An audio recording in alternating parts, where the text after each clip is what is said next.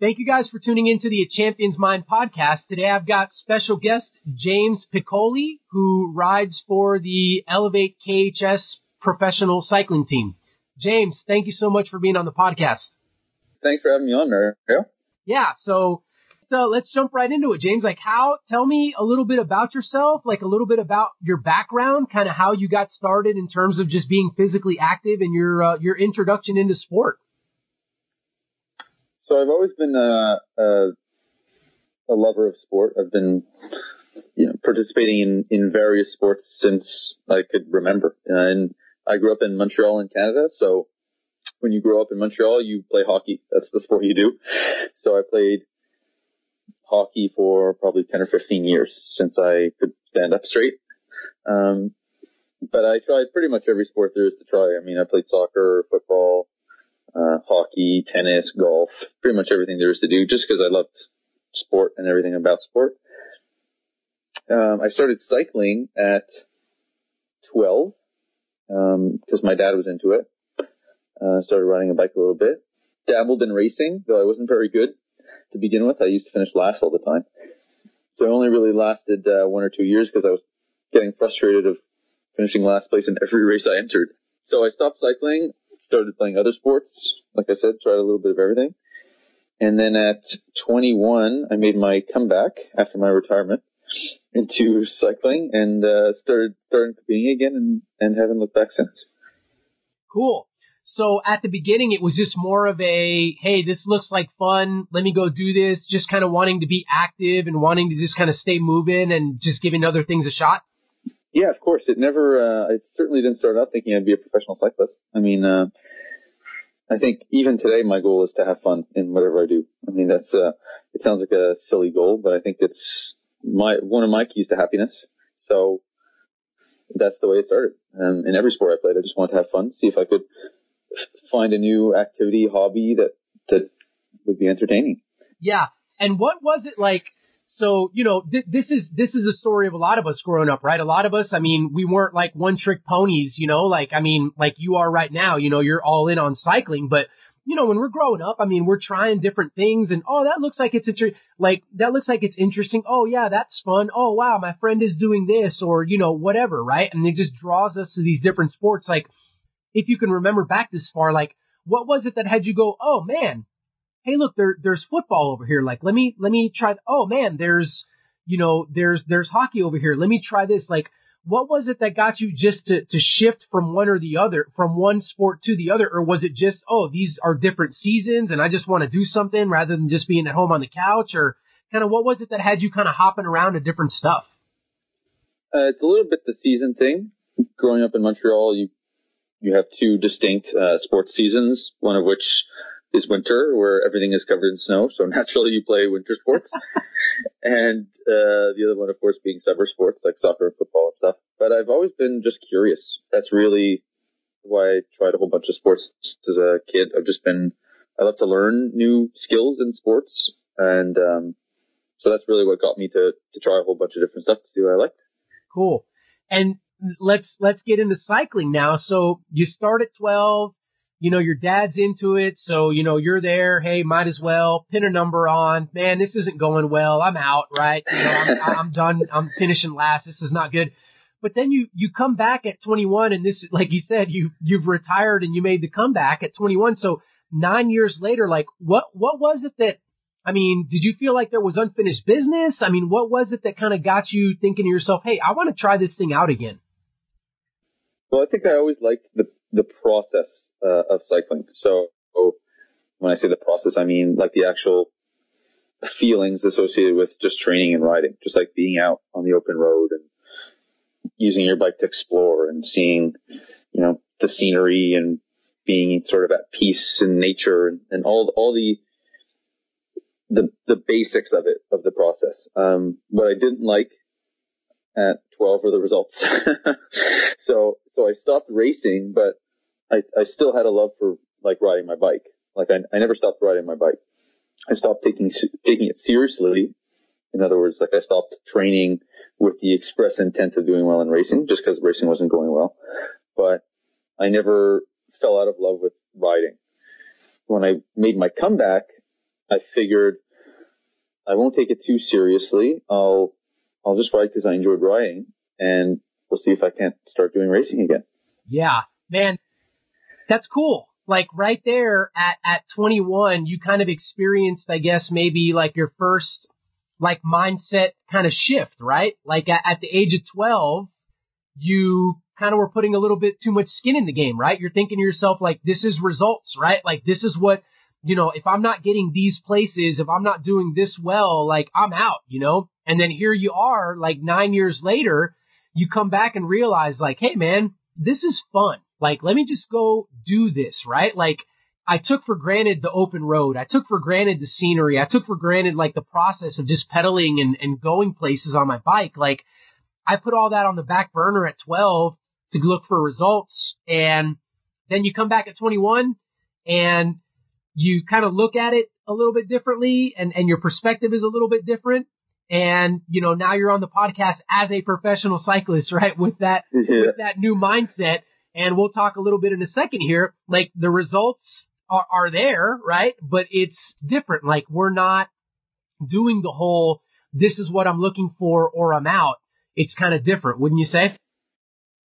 Absolutely. I mean, that's one thing I've really come to appreciate. Like I couldn't intellectualize it then, but having been a full-time rider for a little while now, it's something that I've really felt has made a huge impact on my racing. It's just the mindset of enjoying the process, the mindset of having fun. Like it sounds childish and it sounds, you know, not professional to say I just love to go out and mess around on my bike sometimes, but that's what it is. And that for me has been the key to getting the most out of myself is still having fun and keeping in touch with the reason that I love cycling, which is just going out and messing around on my bike like a kid does, you know. Yeah, and with yeah. with that has have come the best results with that mindset. Absolutely, man. I mean, it, it is childish, right? Like that's that's exactly what it is. I mean, it couldn't use a better word to describe it. Like it is childish, but if we think to ourselves, who has more fun than a kid?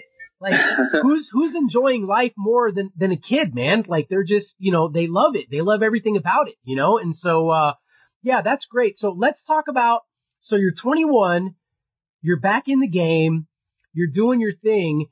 When did you because I mean, you, you said, ah, I'm not going to do the structured training thing as much right now. You know, like when did you start kind of thinking to yourself, hey, I need to be a little bit more focused. Maybe I would like to be a little bit more serious and, and see if this thing can go a little bit further on? Like, when was it that you started kind of making those adjustments?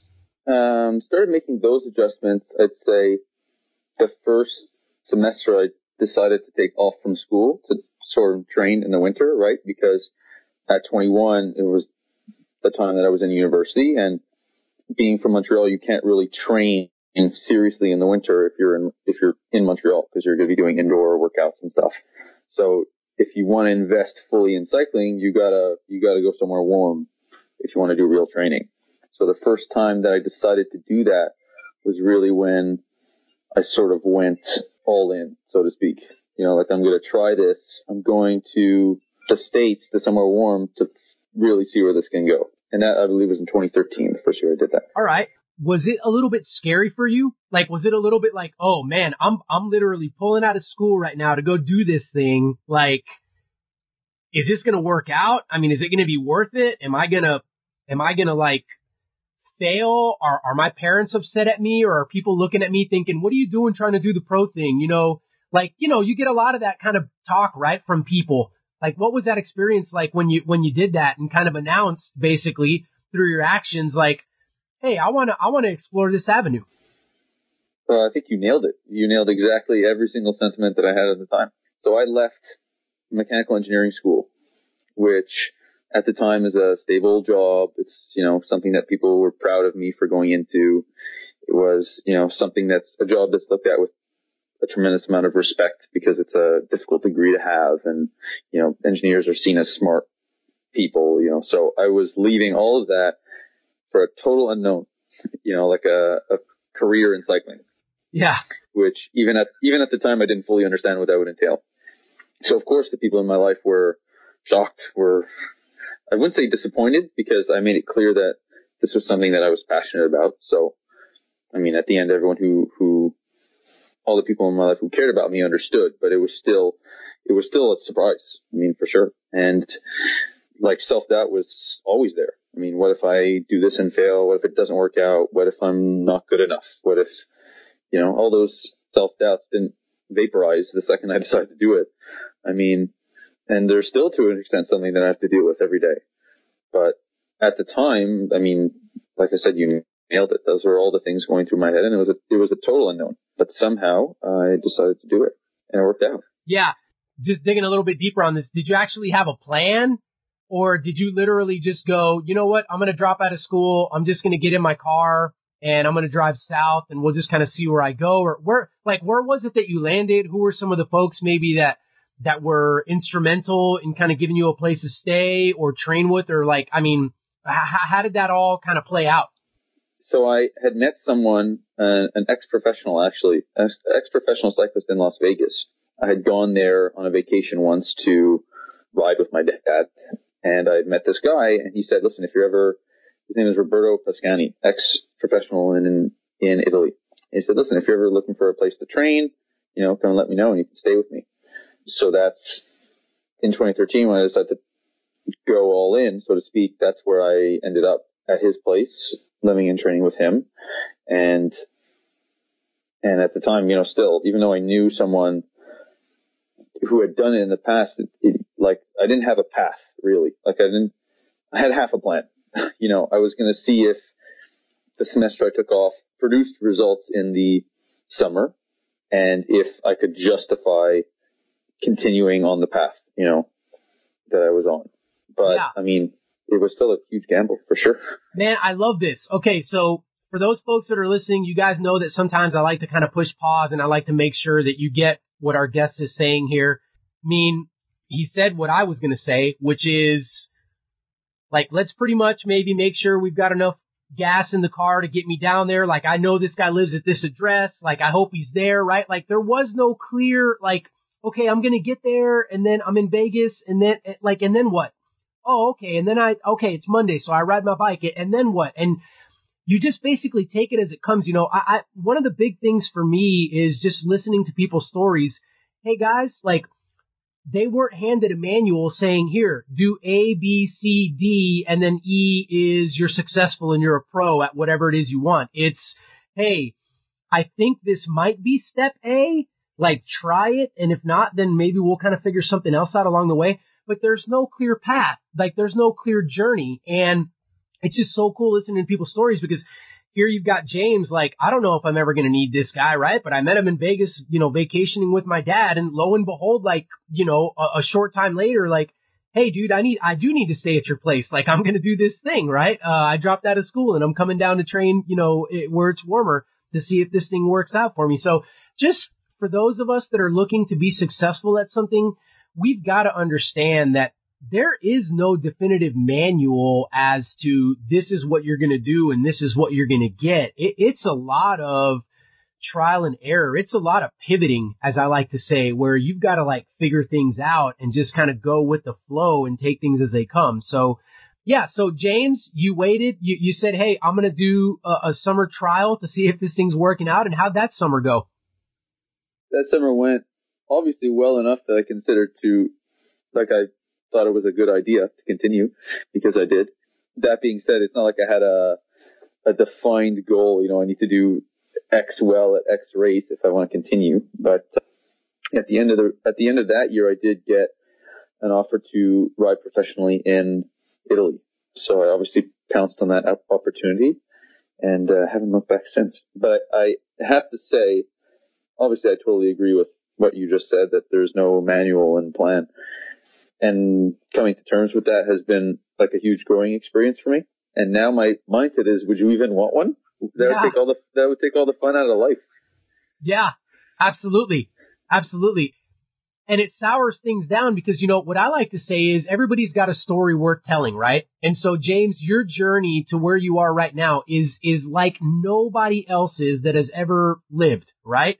And so yeah, think about it. How boring would it be if I'm looking at you know pro Joe over here and I go, yeah, I'm going to, I'm going to do it exactly the way he did it. Let, let me just let, he's already done the life thing and done this. Let me be exactly like him, right? Let me eat the same breakfast and let me do the same training and let me live in the same place and let me drive the same car. And no, like that's not fun, right? So I agree with you that, you know, the excitement is, hey, here's this puzzle, right? At the end of this puzzle is a professional cyclist. Okay, here are your pieces. All right, you put them together. How, how you want to put them together, and, and, you make a puzzle out of that, right? And uh, I agree with you completely.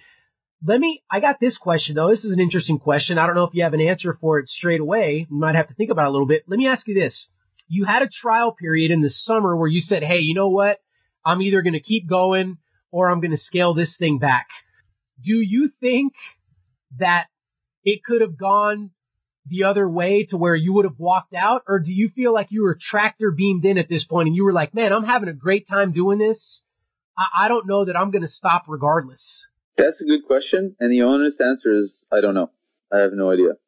I don't know what it would have been like if that summer was a failure, for example. You know, looking back at my cycling career, there, that was a period where I had success relative to what my expectations were but there there have also been periods where I have I've had failures uh, in relationship to my expectations, and I've kept going. So I couldn't tell you if at that point in my life, if what I defined as success or failure would have changed whether I kept going. I can't. That's I have no idea. Yeah.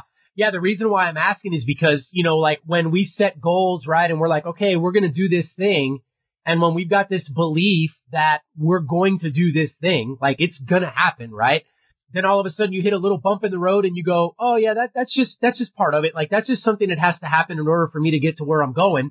And you dismiss it. Like you take quote unquote failure and say, yeah, that, that's, that's part of it, man. Like that's something that, that is necessary for me to get to where I'm going. So, you know, the reason why I asked you that question was because, you know, maybe, and it didn't happen to you. So again, that's, that's probably why you don't have an answer if, it, you know, you didn't have the experience, but, you know, the summer doesn't go well and you go, huh, yeah, so, okay, so it's not going to be that easy. All right, cool. Like, this is just a, a bump in the road. Like, I'm still going, you know? This is just something that was probably necessary for me to get to where I need to go. And so, yeah, just, you know, when you find people that are motivated, when you find people that are, that are super focused, right? Like, this is generally the kind of talk that you get from them is really nothing's going to knock them off that horse.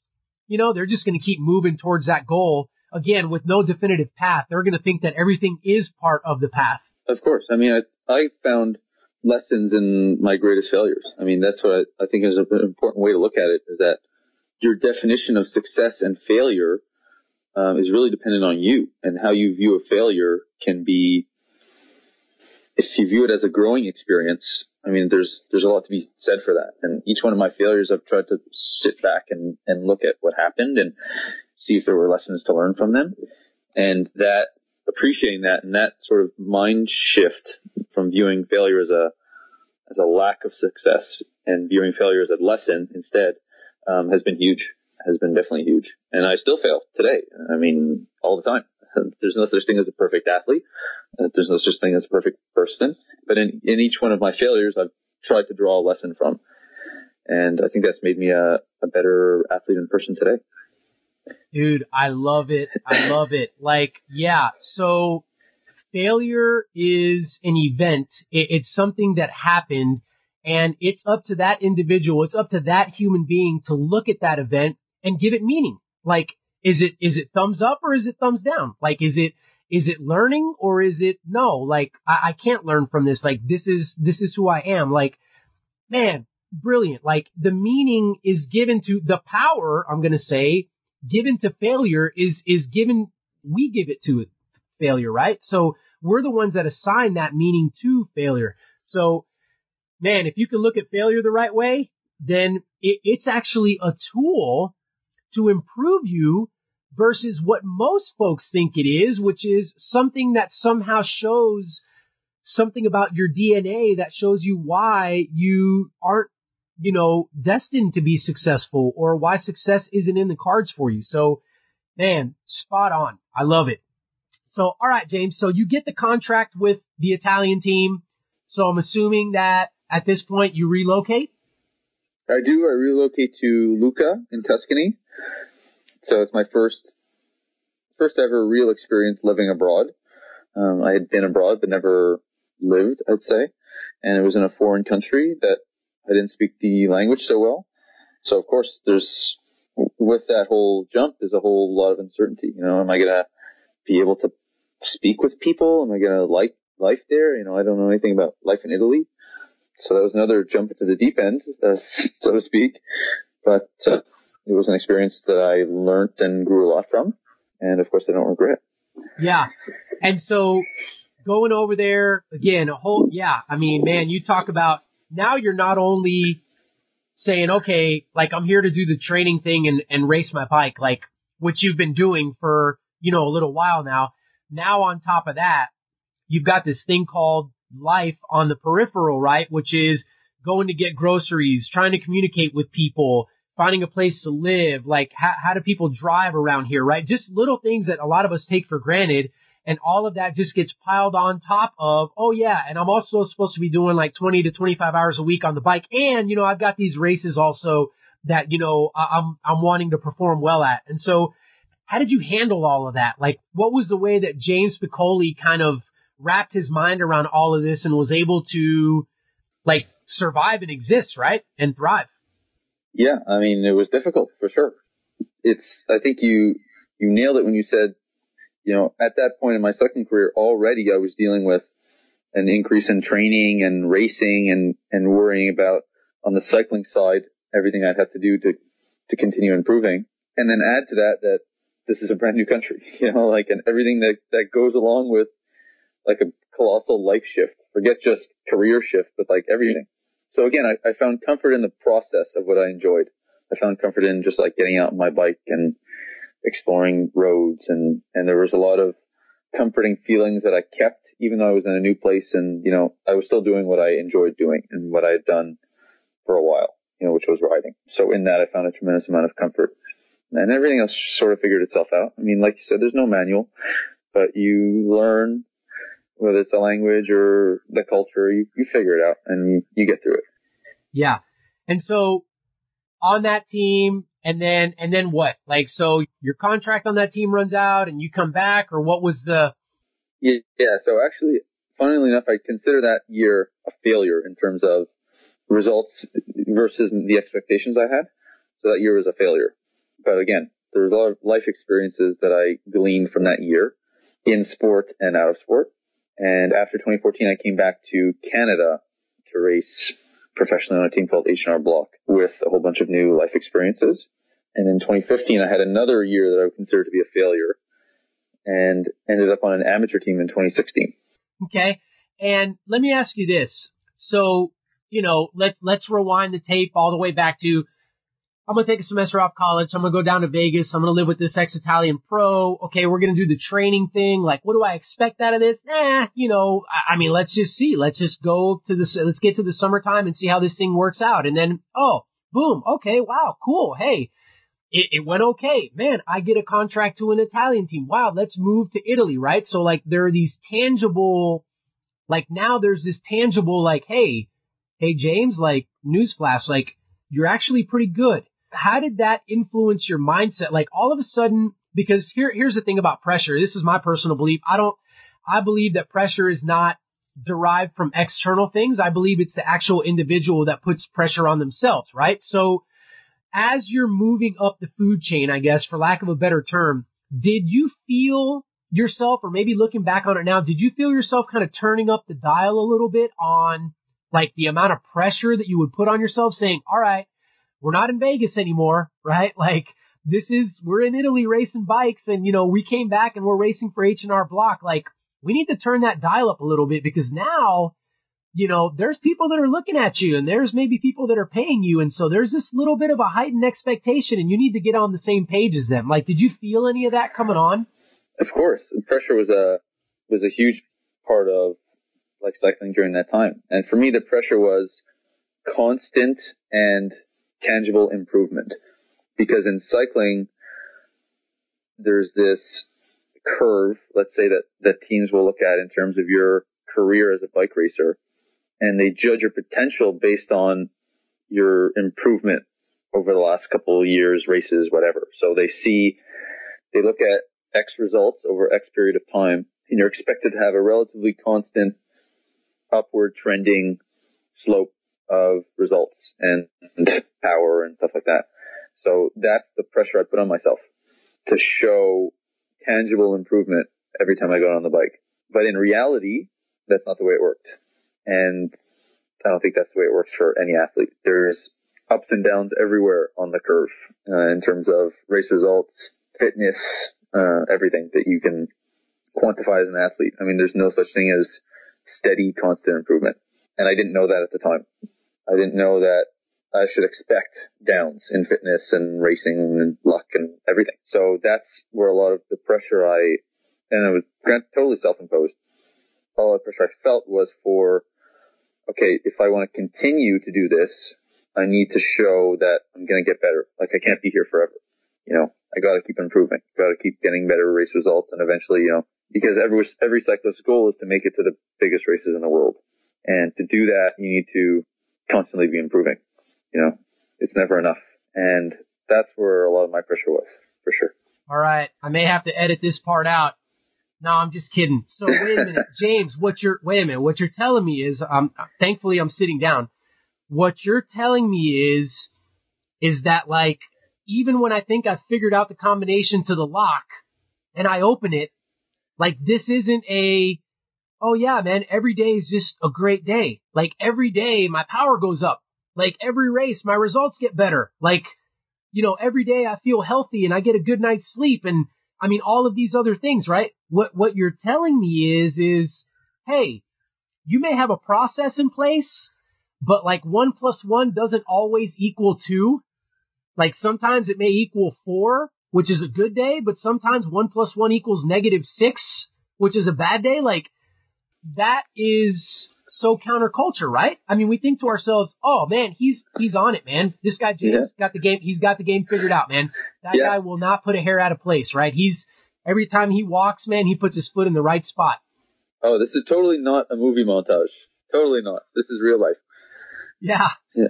Yeah, it's not Instagram, right? It's no. not, you know, eh, gosh, I mean, I don't know why I'm thinking about him, but it's not like you know, Chris Froome taking a picture with the lion, right? All the time. It's like, no, there's other stuff that happens in there that, you know, like, hey guys, this is real, right? Like this, this actually is not as clear cut of, again, clear cut of a path as folks would think it would be, right? So, James, getting back to your story here. So you come back over from Italy, you race for H&R Block, which is a pro team, but then you quote unquote get demoted to an amateur team, and you're telling me that you're basically categorizing these seasons into the failure category. So, but the story keeps going, right? So like, what transpired after that? Like, what was your mindset like? Let's go there. What was your mindset like? Now you've had a couple bad years in a row, right? And, you know, according to your standards and your expectations. So what are you thinking at this point? Of course, I'm constantly reevaluating whether professional cycling is something I can do as a career because now I've had two seasons where in my eyes, I haven't been improving. I've been, you know, getting worse, you know, for lack of a better term. In terms of my expectations of results, it's not like I was getting less fit or less good at racing, you know, but that was tough for sure. I mean, that's when I said there, there have been setbacks. You know, this is not a, a clear cut upward trending curve all the time. I've had points where like in 2016 and early 2017 where I considered, you know, maybe this is not what I am going to do. You know, maybe I can't do this. Maybe it's not meant to be. But I always love the process. And at the core of it, I think the reason why I've always kept going is because I physically enjoy at a very basic level the, the process of cycling. I love the training. I love riding my bike. And that's the only reason why I've continued when the external, you know, parameters of success or, or salary or whatever weren't going as well as I'd liked. Let me ask you this, James, because now we can look back on this from where, from where we are, right? We're at a different vantage point. If we look back on those seasons where you're looking at the external parameters and you're thinking to yourself, man, I, I don't think I'm improving. Looking back on it now, it's kind of one of those things where you look at me right now and I mean, I'm not growing very much these days in terms of my height, but there's growth going on inside of me that you can't see. Would you say that even those years right there where, man, results just aren't, I'm just not putting it together, like the training maybe isn't going the way that I want it to, there was still growth happening inside of you that maybe you didn't recognize back then, but now you're looking back on it going, man, those things right there helped me be, you know, the James Piccoli that I am today. Hundred percent. Hundred percent that at the time I didn't realize the way I was growing. Because like I said, I always expected to have this constant upward curve of like physical performance, but those were the times where like I was training my mind for like setbacks, you know, and, and learning to be an athlete mentally, you know, and at the time I didn't appreciate the full value of like being a tough son of a gun and, and keeping going when it's not sunshine and roses. And today, a lot of my skill set that I think that I have as an athlete are all mental tools and skills that I learned in that time and that I didn't even know I was learning. But I needed, I needed a couple bad years. I needed a couple rough times to, you know, for that training, you know, I, I see it just like you would train your body, you know, like it's not like you get better without going through, you know, a tough training day. And I, I think that period in my cycling career did the same thing for my, my mental skills my mental toughness. And today I appreciate how much it's helped me. And of course I would never change those years as failures that I got, that I had. Never change them. Yeah. They made me the athlete I am today. So now let's go 2016. Let's go 2017. I mean, what happens after that amateur team? What happens after that amateur team is that I get a, an offer to ride professionally again on a team in Australia. I signed a contract there, um, looking for apartments, so on and so forth. And in late December, uh, I get a text message from the director of the team saying, uh, turns out there's not going to be a team next year. We have no money. Our sponsor pulled out. So at that point, it's like, it was a, a that was probably the closest I've come to, to saying, okay, you know, maybe it's just not meant to be. Cause at that point, I had, I was back at what felt like square one, you know, not even, cause at that point in the season, all professional and amateur teams have sort of filled up already. So it's like, not only do I not have a professional team, I have nothing. I have no team. How am I even going to race? So that was for sure, definitely the, the lowest low in terms of my second career, for sure. So here you are, like you've invested time and energy into like even setting up a place out there and kind of trying to get ready to pack up and move on out again. And then the, the team's out, right? You got to love professional cycling and budgets, but the team's out. So now what? You don't have a team. So what, I mean, what happened after that? So now I don't have a team and I decide intelligently or not that I'm going to give it one last shot. And I say that I'm going to go back to Vegas with that ex-professional Roberto, who I originally stayed with. And I'm going to train there in the winter and I'm going to see if I can't find a way to get out to some races and see if I can't, you know, claw my way back. Um, but with no, at the time, nothing. I had no prospects, no no path, no anything. I just, you know, I decided to give it one last shot. Hey, if we go back to that question that I asked you at the beginning that you told me you didn't have an answer for, yeah. I think we have. I think we have the answer now.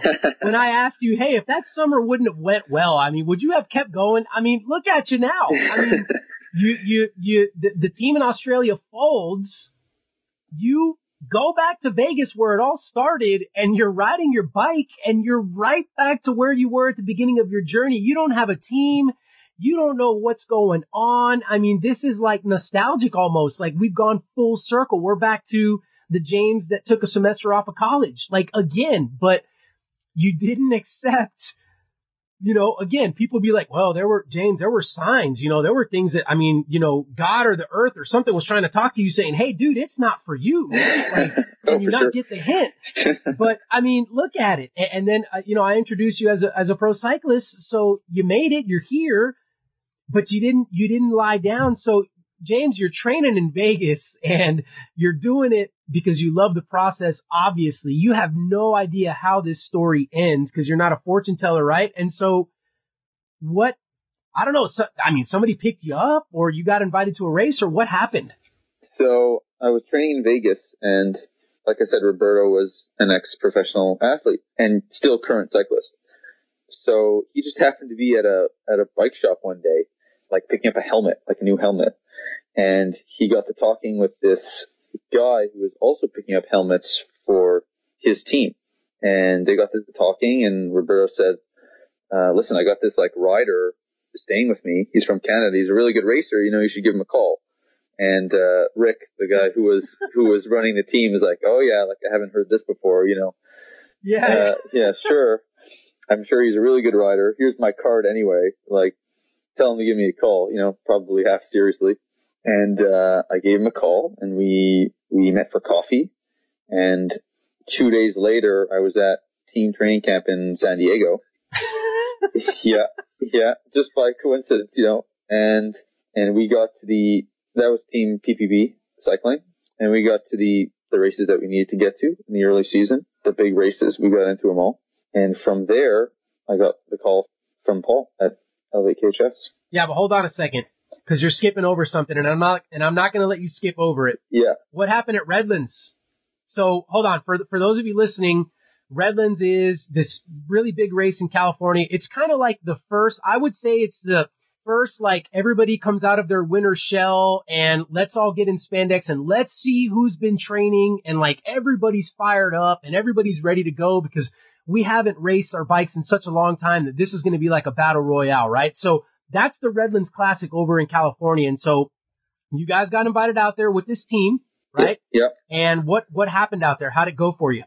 Well, the, the first couple of days were they went awesome. Uh, enough that like, a lot of people were asking, "Who is this amateur?" You know, cause, because I was on an amateur, I was at the amateur team at the time, and I was posting up results that didn't really make any sense for a, for a new amateur. You know, so I was getting a lot of questions. Uh, people who didn't really know who I was saying, "You know, what's what's up? Like, like where where did you come from overnight?" You know.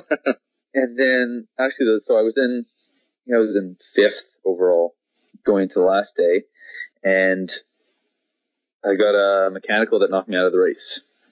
Um, so again, like close, but no cigar, you know, but with, with that one, I had sort of proved, even if the end result wasn't there, I had sort of proved that I was back at that level, you know, and I think, uh, when Paul at Elevate first decided to give me a call, it's you know he he saw uh, hesitate to say potential, but he saw that that I was there again and that I was sort of the real deal. Yeah. Well, I'm part of the Elevate KHS. I'm on the I'm on the club team. I'm not on the UCI professional team that James and some of these other guys ride for.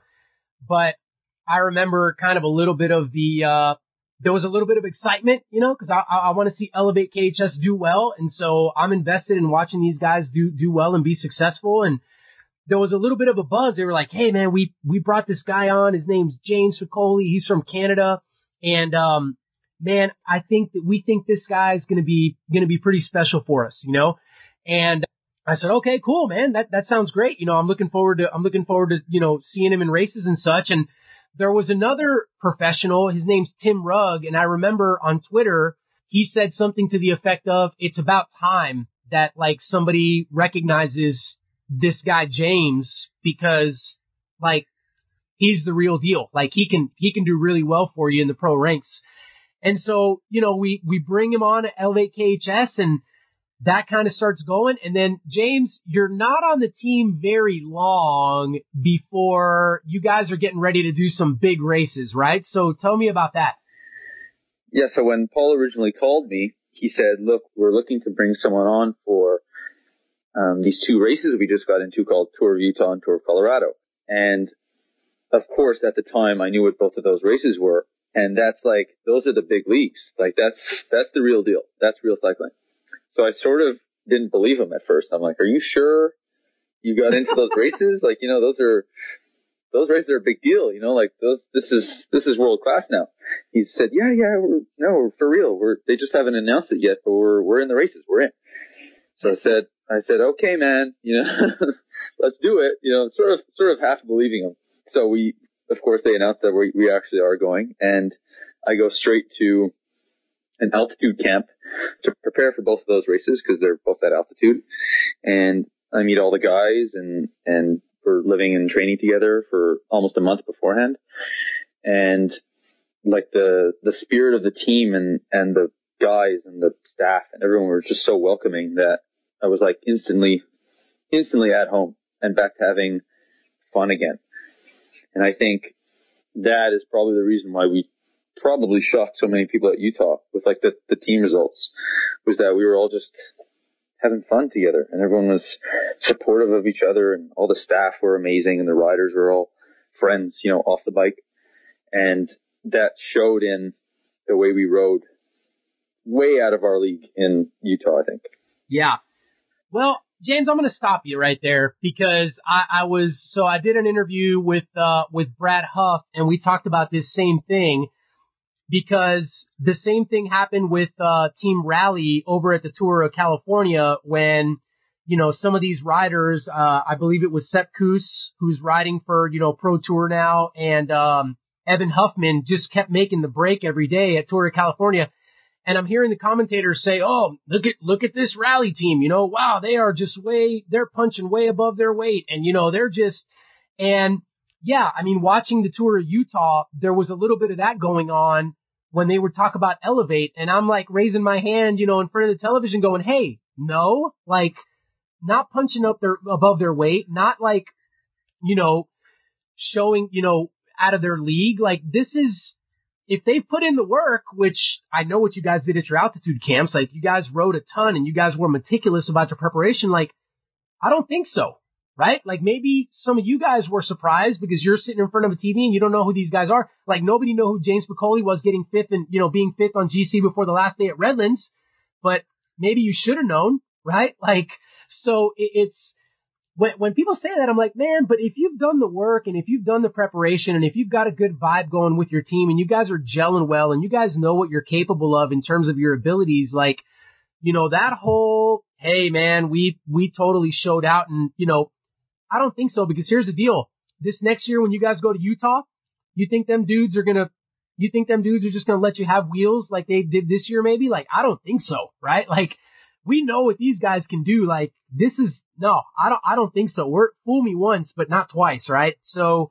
but James, tour of Utah, man, like I actually wasn't sitting in front of the television. I was on my feet in front of the television, you know, throwing soft objects at the television because I didn't want to break the screen.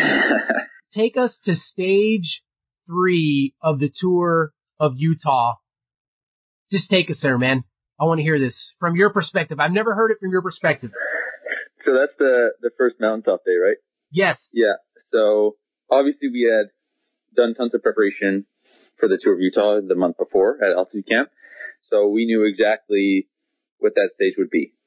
Uh, we had ridden the the course and everything, and we have these for for people who don't necessarily know about racing and cycling. We have like power meters that tell us within a relative degree of accuracy how sort of fit we are.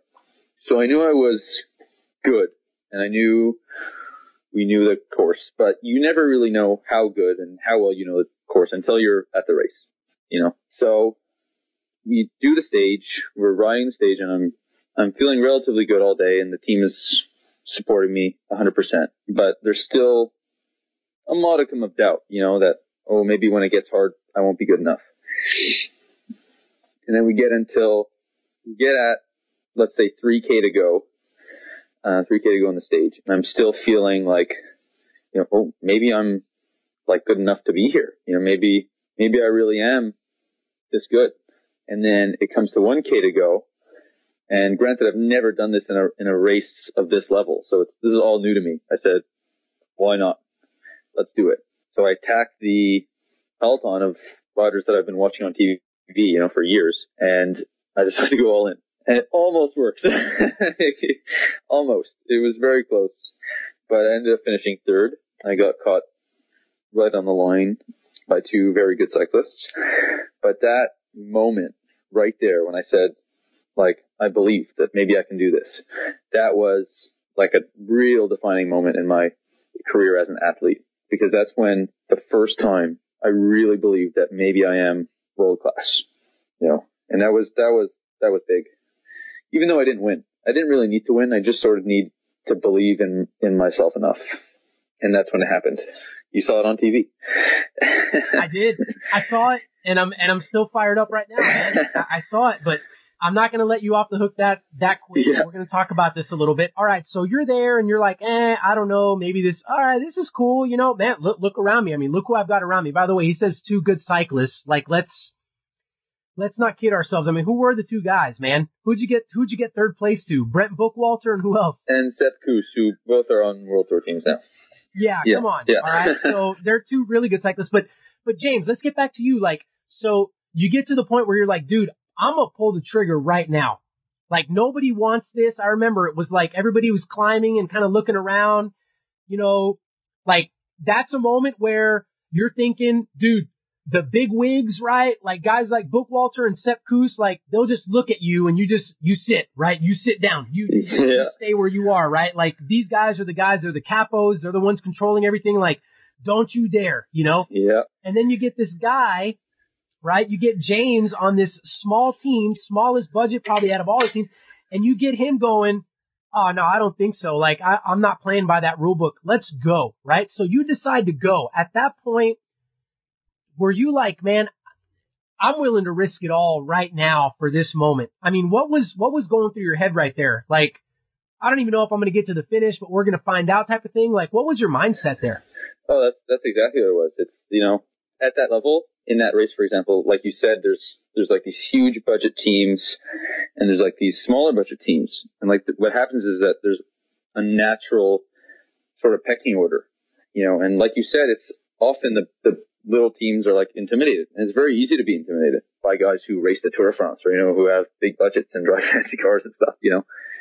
But at that point, it's just like at that point, I remember thinking they got two legs just like me they got to hurt if they want to catch me now. I'm going to go. And that's what I did. And I went 50 meters too early. okay. Yeah. So the, emo- let, let's run through the emotions from that point where you attacked to crossing the finish line. Like, was it, I mean, oh man, what, what, was it a constant tug of war? Like, I think I might make it. Oh, I'm going to make it. Oh, how's this going to, no, oh my God, they're coming. I mean, what was it, what was going through your head? It was definitely for most of it total disbelief that like, wow, this is really happening. Like I'm really at that point, like, like there was still one or two percent of me that's like, it's not to work. You know, like you're not, you're not this good. You know, like these guys are better than you. So every time I look back and you can see it on camera, it's actually embarrassing the amount of times I look over my shoulder to check that this is indeed actually happening. But every time it's like, oh wow, I'm still, I'm still here. Shit. I'm still, oh, I, maybe I can make it. And then it turns out in the last, you know, whatever, 50 meters I get caught, but the whole time it's just like, wow. It was sort of like unexpected in a really like good way. And, and to say I'm disappointed is not really, like I'm not disappointed at that day. Like I'm, I'm thrilled with that result and I'm thrilled that more than anything I had the, the guts to do it, you know, and, and show that I'm close, you know, whether or not I should have won, you know, like it's okay. It, you don't always win, but, but it was just a, a defining moment that I was brave enough to sort of go for it. Yeah.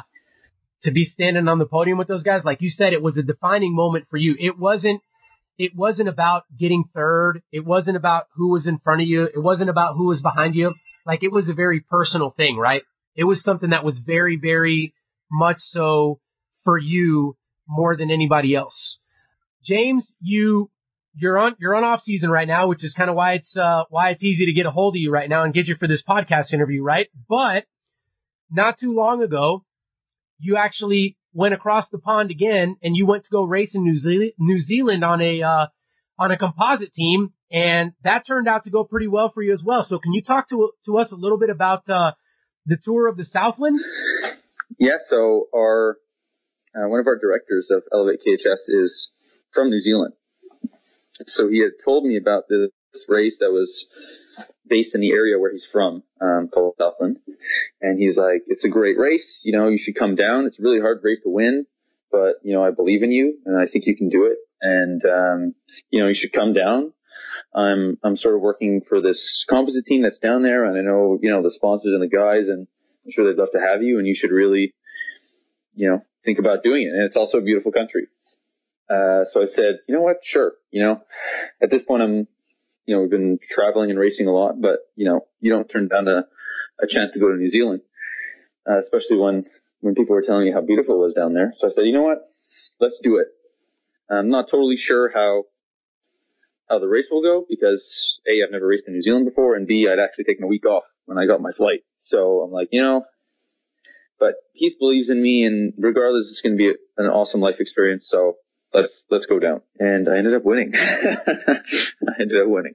So what was you won the GC, but what was you won a stage, and that's what set you up to win the GC, right? Because I'm following this stuff on cycling news. I knew I had a guy out there from Elevate, and I'm like, all right, I'm gonna check this thing out.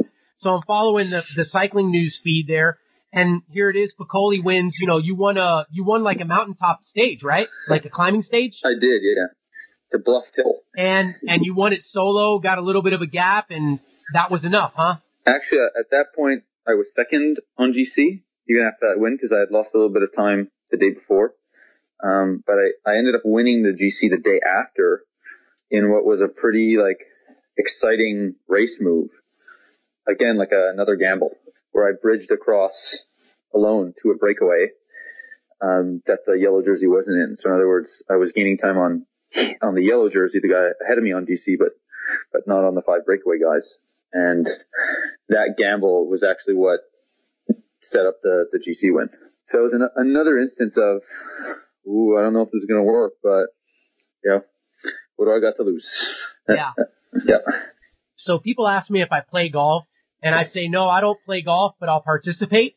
Right? So I'll go out there and, you know, this is the analogy that I think fits perfectly to pretty much anybody who's kind of had moments like this and has this kind of mindset like what you're describing. It's like everybody dreads playing golf until they hit that perfect shot and then they're like, oh yeah, so hey, when are we going to play again? right?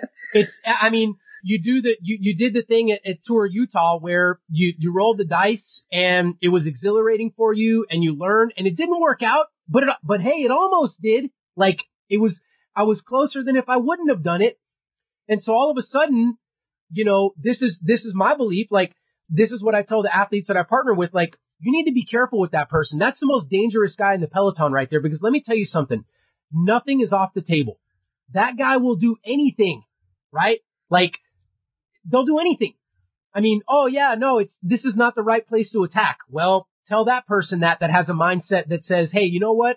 Let's try it. Wh- who knows? Who cares? I'm not I'm not afraid of failure. I'm not afraid of this not working out. We're going to find out one way or another because I'm going to do it. And lo and behold, you rip a page out of the manual and say, yeah, I know this isn't cycling 101, but I'm going to bridge across to that move. And you can clearly see me going because it's only a one man bridge. And then you get there and then it works out, right? And it's like, well, we didn't see that one coming. But again, with somebody who has that kind of mindset, you really don't see a lot of things they do coming, and that's what makes them so dangerous because they really, honestly, they don't care, right?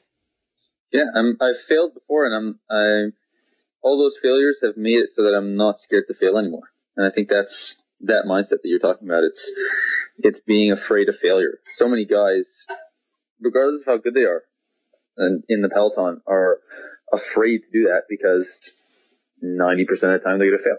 So they're they're afraid to put themselves out there and and take a risk.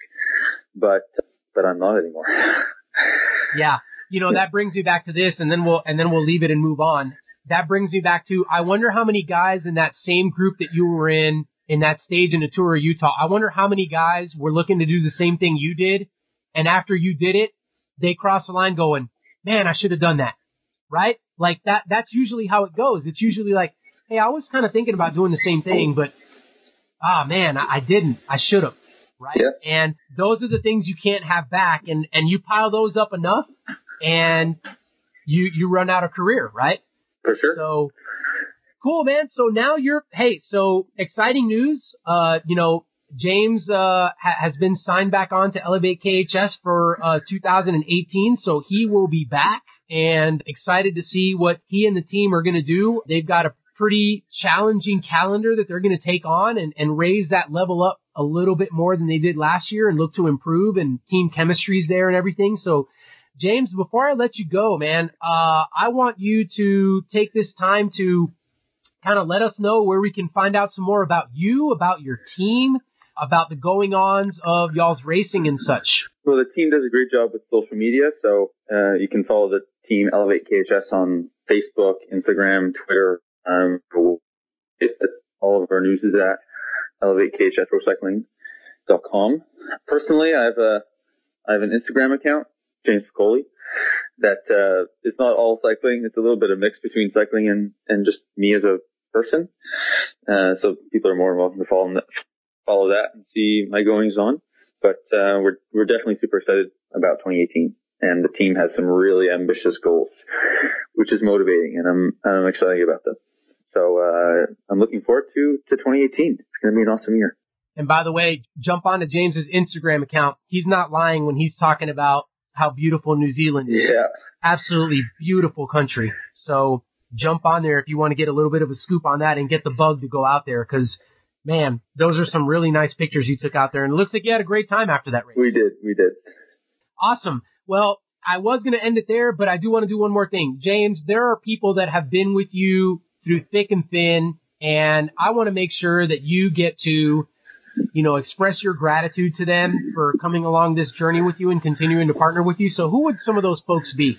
Uh, since day one, there are very few, and that's uh, my parents, my sister, and Roberto. So there's there's not that many that have been here since the beginning.